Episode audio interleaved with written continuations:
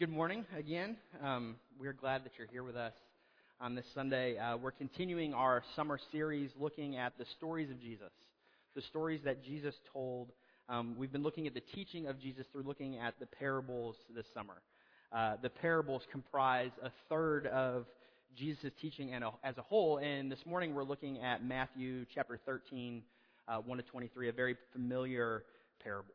Uh, it's kind of an introductory parable, this, the first in a series of eight that are in Matthew 13. And after the disciples hear it, they ask Jesus, Why do you teach in parables anyway? Um, one of the things that makes this parable really unique is that it's one of only two times um, in the Gospels where Jesus actually explains this parable. So we can't really screw this one up this morning, um, if that's your takeaway.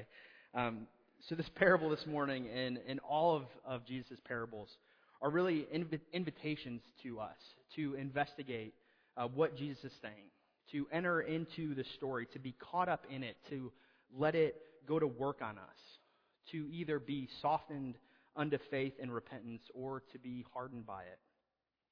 Uh, in the movie uh, White Men Can't Jump, it's, it's happening. Um, there's a scene where, where Billy Hoyle, who's played by Woody Harrelson, he's driving in his convertible. And his girlfriend is in the front seat, and Wesley Snipes, his new friend, is in the back seat. And Billy puts a tape in the tape deck. Um, and it's before CDs, it's before the iPod. So he puts a tape into the tape deck, and Purple Haze by Jimi Hendrix starts playing over the speakers. And Wesley Snipes looks confused in the back seat, and he asks, What's this? And Billy answers, Jimi Hendrix. And Wesley says, No, I know who it is, but why are you playing Jimi? Billy responds, Because I like to listen to him. And Wesley Snipes frustratedly laughs and says, Now that's the problem. You like to listen to him. You're supposed to hear it. There's a difference between hearing and listening. And the great theologian Wesley Snipes in that movie really brings us to our passage this morning. Um, there's a difference between hearing and listening. A lot of people in Jesus' day, a lot of people today hear Jesus, listen to Jesus, sorry. They listen to Jesus, they gather around him, um, they listen to the gospel message of the kingdom, of the forgiveness of sins, of his reign and rule over all of creation and the renewal of the world. And yet, many don't hear. They don't understand. They don't take it in and let it soak in and transform them. So, the question for all of us this morning is how do you listen? Do you, like Billy, do you just listen or do you hear Jesus? Do you understand with your hearts? Because when we do hear and understand, we see Jesus for who he really is, not who we think he is or want him to be, and we turn to him, and as we'll see in the passage, we're healed.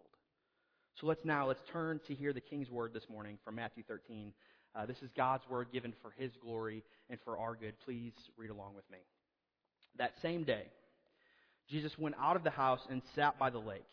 Such large crowds gathered around him, and he got that he got into a boat and he sat in it, while all the people stood on the shore. Then he told them many things in parables, saying, A farmer went out to sow his seed. As he was scattering the seed, some fell along the path, and the birds came and ate it up.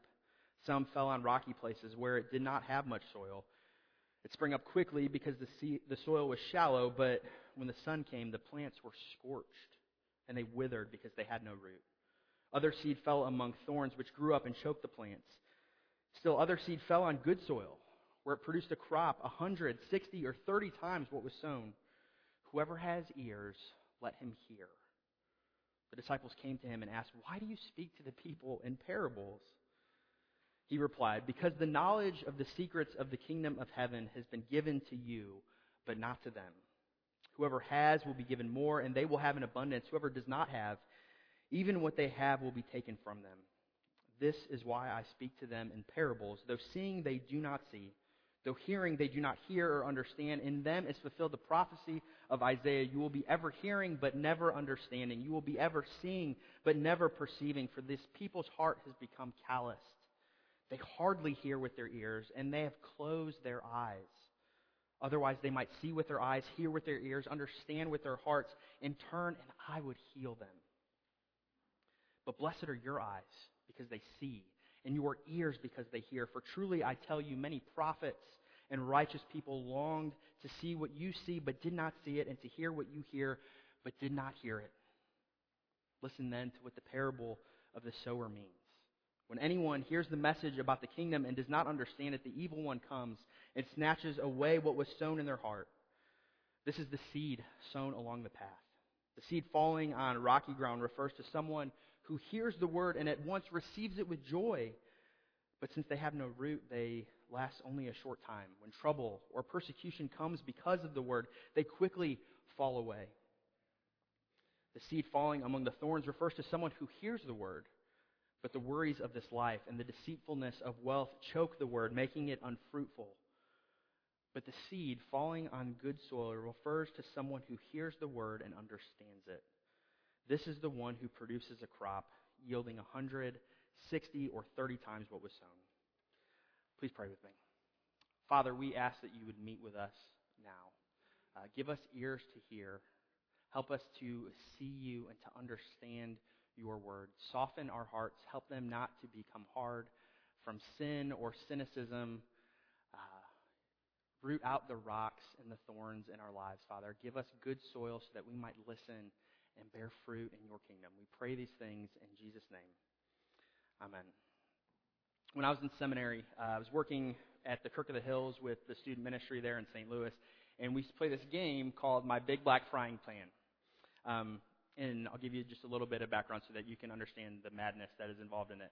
Uh, the game goes like this: you have a, like a defined group of people who are playing, and then one person is kind of it, and they say, "In my big black frying pan, I have," and then they name off a few things. I have that candle. I have the communion bread. I have Ray's piano.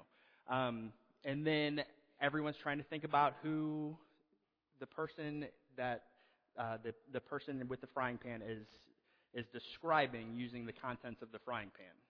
And so everyone would be thinking, and then you'd say, okay, one, two, three, and then you'd say the name of the person that you're thinking of. Um, so it's just chaos, and it's frustrating. And it, we played it for three hours on this one bus trip going to camp, and I never figured it out and I was angry and hostile and wanted to fight all the students and wanted to fight the leaders that were there. Um, and it was so frustrating because the secret of the game was concealed from me. Um, the game really only made sense to the people who already knew how to play it. For everyone else, you either didn't care and you made fun of it, or you tried to play and then you got frustrated and you quit because you were angry, or you played and you got too worked up about it and you never really got to enjoy the game. Um, or you engaged it. You worked to understand the game, and then finally, once the secret was revealed to you, it freed you to really enjoy it. It's really a, a picture of what Jesus is doing and communicating and revealing to us this morning through the parable of the sower. Um, Jesus is showing his disciples, is showing us that there are, there are really four ways to respond to his word, to the gospel message of his kingdom. And when you boil it down, though, there's really only two. There's two responses. Either you embrace Jesus as King and Savior, and you hear with ears of faith and understand his message, and you respond with true belief and true repentance, and the result is fruitfulness, or you don't understand you're not healed, and you're not fruitful. So the question that we need to be continually asking ourselves this morning is this How am I hearing? Which soil truly describes me? So we're going to walk through this passage this morning, and we're going to look at three things just really quickly. First, we're going to look at the purpose of parables. Um, I know it's like the fourth week, so it's kind of weird to do that now, but we're doing it. We're going to look at the purpose of parables. And then second, we're going to look at the problems of the unfruitful soil. And then third, we're going to look at the priority of fruitfulness. So first, what's, what is the purpose of parables? So parables, as we've been looking at, they're these earthly stories with a heavenly meaning. On the surface, it just seems like a story. In, in, in the passage, Jesus gets in a boat. He creates an impromptu amphitheater on this lake so everyone can hear him. And he tells this odd story about seeds and a sower and four kinds of soil, but it really would have connected with this first century Palestinian agrarian society. It would have made sense to them. It doesn't make sense to us, but it would have made sense to them. And then, either in the boat or later on the land, the disciples in verse 10, they ask Jesus, Why do you speak to the people in parables? It seems like you're being confusing and evasive on purpose, Jesus. It seems like you're being cagey. And it's so sweet that they ask that question because don't we feel like that sometimes? We read or we hear sermons and we hear Jesus is often asked a direct question, and the way he answers, it seems like he's not even listening. Um, and so thank God the disciples ask him, and we have his answer here. Um, the purpose of, of the parables is, is this to simultaneously conceal and reveal the truth about the message of God's kingdom. So to simultaneously conceal and reveal the truth about the message of God's kingdom. Jesus quotes Isaiah here and says, Though seeing they do not see, though hearing they do not hear and understand. In them, this prophecy, in them is the crowds, the, this prophecy is fulfilled. You'll, you, you will be ever hearing, but never understanding. You will be ever seeing, but never perceiving. For this people's heart has become callous. They hardly hear with their ears, and they've closed their eyes. Otherwise, they might see with their eyes, hear with their ears, understand with their hearts, and turn, and I would heal them. We're honest, we hear that, and we go, that's not very helpful, Jesus. That's not a real good answer. Um, but we need to pull back a little bit and understand the context of what's happening. If you look back at verse 1, verse 1 begins that same day. And so we have to ask what day? What happened that day uh, that they've been brought to this point? So we need to look back at chapter 12 to see what's happened and brought them to this place. Jesus has just healed a man on the Sabbath. And now he's being accused and he's being challenged by the Pharisees because they think he's a sinner. They think he's a blasphemer. And now from this point on, Matthew says they're plotting to kill Jesus. Then Jesus heals a mute and a blind man who's been demon possessed. The people are astonished and they say, Could this be the son of David? Could this be the one we've been waiting for? And the Pharisees answer, No. It's by the prince of demons that this man drives out demons. He's evil and he's from the devil. So, Jesus begins teaching in parables to conceal the truth of the gospel here, not to be cagey, but because people are trying to discredit him with the crowds. People are trying to discredit him with the Roman government, so it's hard to discredit what you don't understand. He's protecting himself from some degree from the outsiders that would oppose him until the proper time when he's ready to go to the cross. So when the disciples ask him, Why are you teaching in parables? and he answers with this prophecy from Isaiah, he's in one sense saying, I'm veiling the truth because if I heal the sick and I instruct the ignorant, and you then curse me and you blaspheme the work of God, then I will give you nothing more, and what you have will be taken away from you. But they also reveal the secrets of the kingdom or the mysteries of the kingdom. And what is a secret or a mystery in the New Testament? It's a truth that no one could figure out on their own apart from God revealing it to them.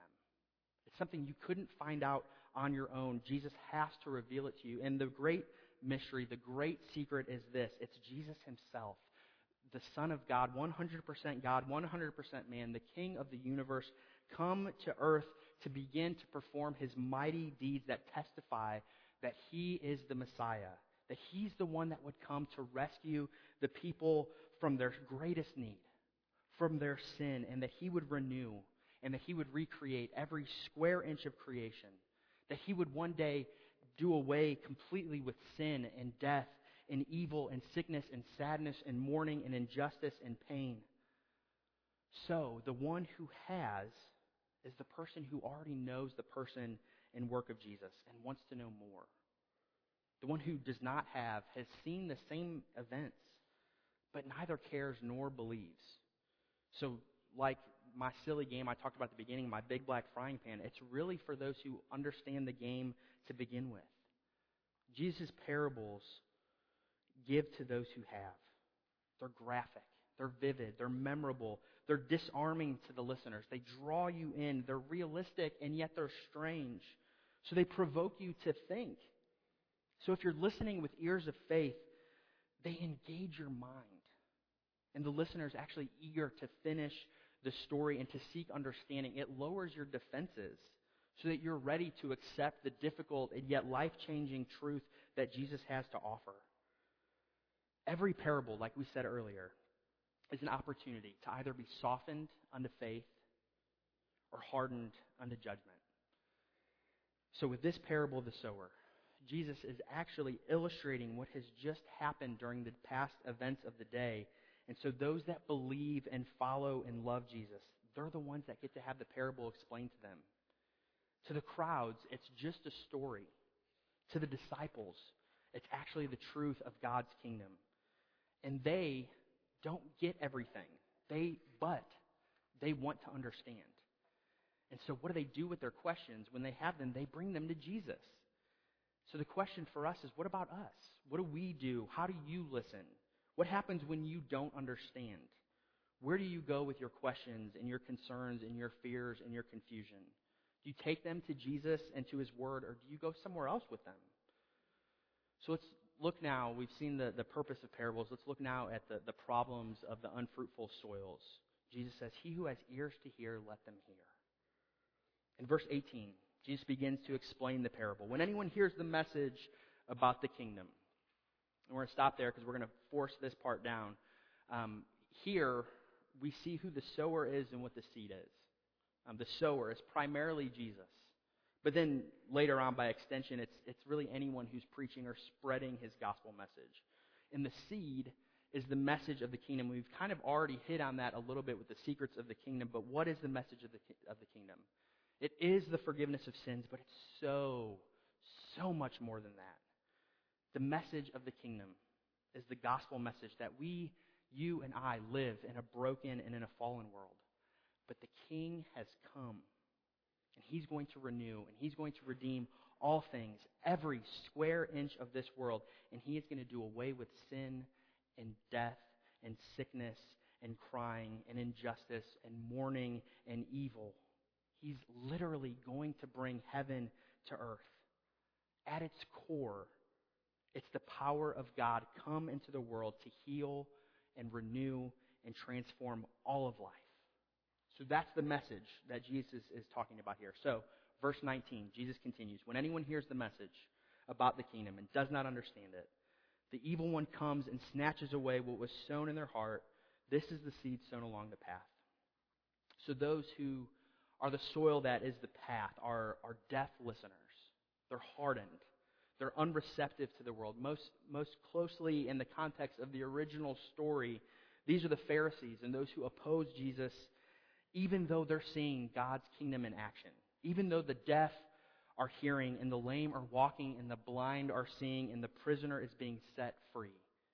They see no need. And so they dismiss Jesus as a whole and all of his teaching. They're content to not understand. They don't want to be helped. Uh, a seminary professor of mine, Dan Doriani, tells a story um, about a book on punctuation called Eats, comma, Shoots and Leaves. Some of you have heard this before. Uh, the title comes from a sign outside of a zoo, um, outside of a panda exhibit at a zoo, and the sign should read, Eats, Shoots, and Leaves. No comma, meaning that the panda eats two things, shoots and leaves. Um, but because of the misplaced comma on the sign, it draws to mind this picture of a panda who goes to a restaurant, eats, and then pulls out a gun and fires a couple rounds in the air, and then flees the scene of the crime. So, uh, this book becomes a bestseller, and one day uh, a woman comes to meet the author um, at this book signing, and she says to, to the author, Oh, I'd love to learn about punctuation. Well, then the author laughed and said, Well, this book's for you then. And she picked up her pen. She's ready to sign it for her. And the other woman replied as if the author disagreed with her and was being hostile. And she's like, No, I mean it. I would really love to know how to do it. I learned it in school, but I've forgotten now and I put everything in the wrong place. So the author kind of nods and smiles and says, Well, you know, should I sign this to anyone in particular? But the woman just keeps on with her complaint and her sad story. And she's like, and I'm a teacher. And I'm quite ashamed, really. So I'd love to know about punctuation, but, you know, there's just nowhere you can turn. And the author's just sitting there, like, dumbfounded because she has this best selling book on how to use punctuation. Um, and so what we see is that, that some people refuse to, to listen, some people refuse to be helped. Um, the answer is right there in front of them. but they refuse to engage it, and so they leave in despair with their head down. Uh, there's a quote in the front of your bulletin, also by Doriani, who says, People call out for the truth. Perhaps even a word from God. They pray, Say something if you are out there. But God has already exceeded this request.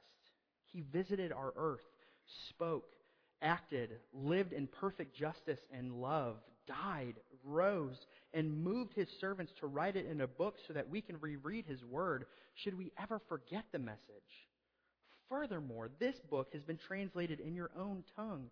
You can purchase a copy and consult it whenever you wish. This you tell to a friend, and he replies, But I want God to speak to me. Well, he has, but you must listen. The seed that falls on the hardened path is cynical. Jesus and his message is just a theory.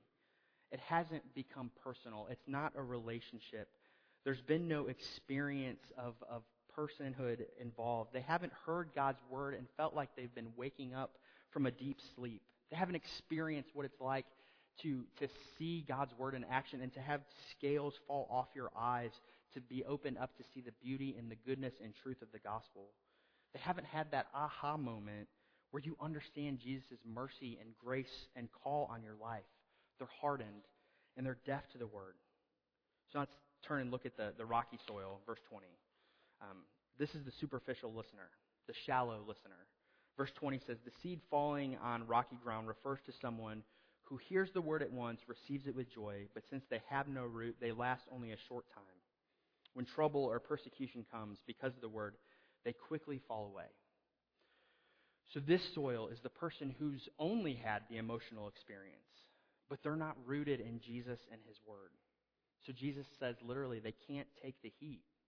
When trouble, when persecution, when suffering comes because of following Jesus, they give up and they say, What use is this? So fall away there literally means to take offense so, trouble, suffering, persecution, which Jesus says that if we are His and we are following Him, we should expect it in this life. When this comes, this soil gets upset and angry. And they turn and they look at Jesus and they say, I thought life was supposed to be easy now that I'm yours. I thought things were supposed to get better. They didn't want a king to rule them and a savior to rescue them from their need, from their sin. Rather, they want a God that's like a vending machine or a genie Someone who just dispenses blessing after blessing according to what they think they want or what they think they need. In one sense, they're, they're not trying to enter into Jesus' kingdom and operate according to his plans and his priorities and his purposes. They're trying to get Jesus to enter into their kingdom and operate according to their plans and their priorities and their purposes. So Jesus really is kind of shooting a preemptive strike against the prosperity gospel here. The rocks, in this soil are those things that you really want more than Jesus. And so they keep the word from getting rooted deep within your soil. And because this person doesn't want or doesn't get what they want, they can't stand the heat when it comes. And so they don't possess true belief. They don't possess true repentance, as we'll sing later today. And they don't produce fruit. They say, Bless me, or else I'm leaving. So these are the shallow and the superficial listeners. So the third problematic soil um, comes in verse 22. The seed falling among the thorns refers to someone who hears the word, but the worries of this life and the deceitfulness of wealth choke the word, making it unfruitful. This is the distracted listener. This is the, the listener with a divided heart. Here, the soil seems fine. It's not hardened like the path. It doesn't have rocks in it preventing deep roots from growing, but the soil has competition for the seed. And that competition chokes out the ability to bear fruit. The listener hears and understands the word, but gets caught up in the affairs and cares and the anxieties of this world. If you and I are honest, there is a lot to worry about and to be consumed with in this world. With, with worry, with our anxiety, with the cares of this world. And these aren't giving themselves wholly to Jesus. They're fighting for control of their life. So, so we need to ask the question is Jesus really the Lord of my life? Is he really in control? Does he get to say mine to everything about you? in uh, one of my favorite hymns is When I Survey the Wondrous Cross, and there's this awesome line that closes the hymn that says, Love so amazing, so divine, demands my soul, my life, my all. When the gospel message takes root in our hearts, this becomes the cry of our hearts. But the divided listener, the distracted heart, can't say that. So, another way to think about this is what are the things that Jesus can't touch in, in your life? What are the things that you say, no, Lord, you can't have that? You don't get to speak into this. What's crowding Jesus out? It could be our work, it could be our relationships, it could be um, our pursuit of, of money, it could be uh, our whether we have it and we want more of it, or we don't have any of it and we want more of it. Um, it could be fear. It could be our, our politics. It could be um, the, the decisions that leaders are making around us. It could be our sexuality. Um, it could be our ethical behavior at work or in school. You know, what are the things that, that rule you, that vie for your affections and your time and your energy and your efforts? what people think about you, what people write about you, what people um, say about you, your reputation. The problem with, with this third soil, according to Jesus here, is that the seed is not bearing fruit.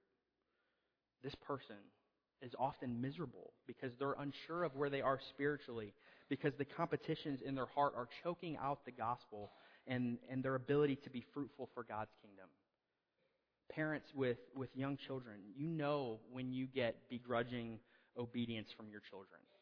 You know that when you ask them to do something and they do it with gritted teeth, you know that you don't have their heart.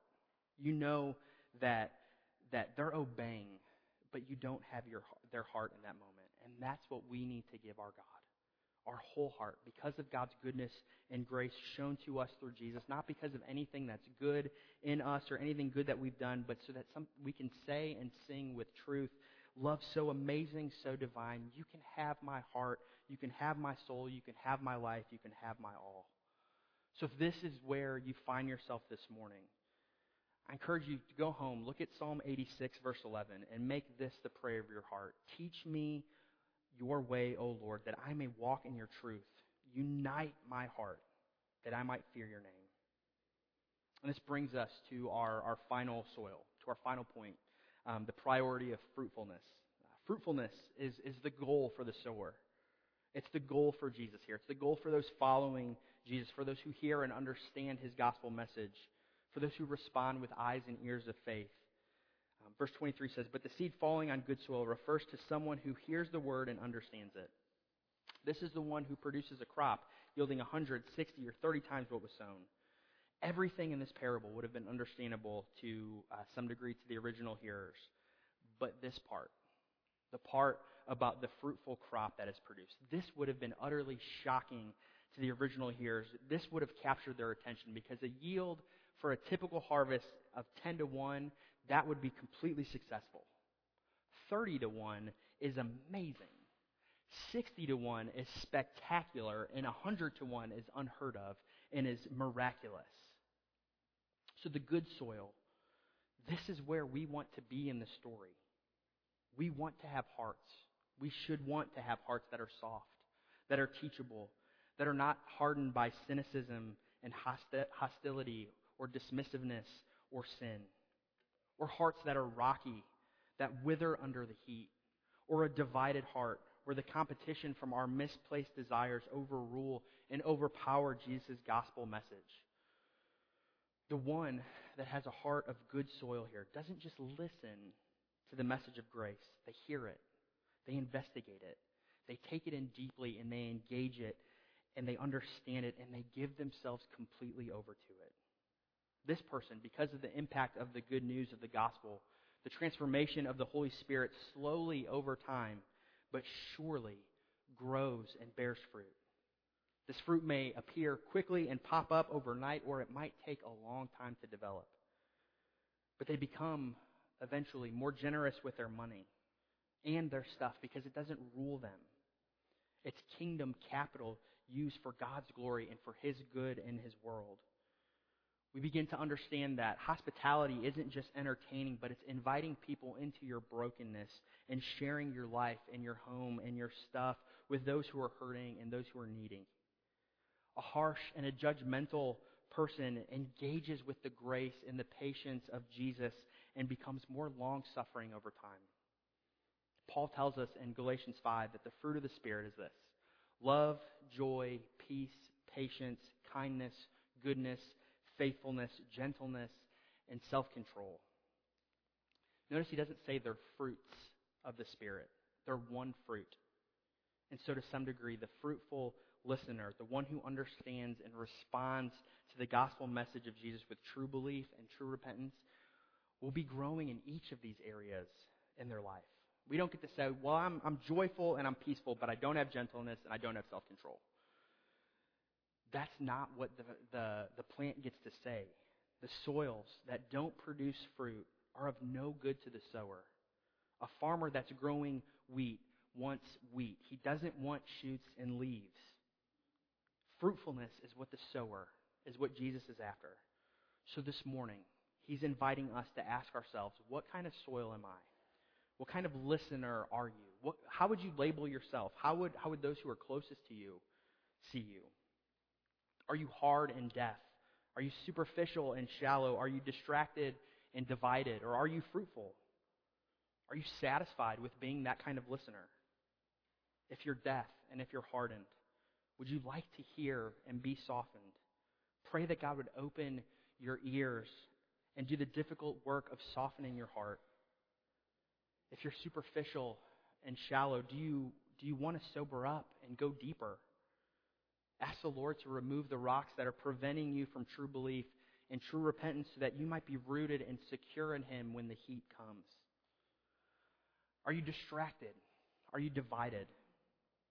Ask the Lord for clarity to tear out the thorns and the worries and the concerns that are choking out his gospel and ask for a united heart that so that you might be fruitful for him and his kingdom. Or are you fruitful? Give thanks to our God. Ask God for humility and for the strength to continue to rest in him and to use your fruit not for your own benefit, but for those around you that your fruit might be part of the renewal and the transformation of this world and bringing heaven to earth and entering into the broken and dark places to bring life and hope and light and grace and justice. So, wherever we find ourselves this morning, remember how the gospel of the kingdom comes to us. The truth that Jesus came, that he lived the perfect life, that he died on the cross wearing a crown of thorns buried under a rock, but after three days there was fruitfulness, and it came in his resurrection. And now he's in the business of making all things new, reversing the effects of the fall, ridding every single square inch of this earth of evil and death and darkness and sickness and pain. The message comes gently, as a seed, easily ignored. It comes as a whisper, not as a shout. Jesus comes as a sower, not as a military commander. Some of us would prefer a hammer and swords, loud shouts against sin, and commands for reform.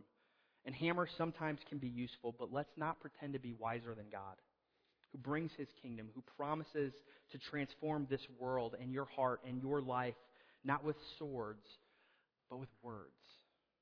This kingdom that is completely upside down and makes no sense if we're honest, does not come through compulsion, but comes through death. Through Jesus losing his life to defeat sin and death. And he invites you this morning to lose your life, to let the seed grow in your heart and see what kind of mighty trees and fruitfulness he produces through you. He who has ears to hear, let him hear. Please pray with me. Father, we thank you for your goodness and your grace to us. Uh, we thank you for your word and your teaching to the crowds and the disciples and to us.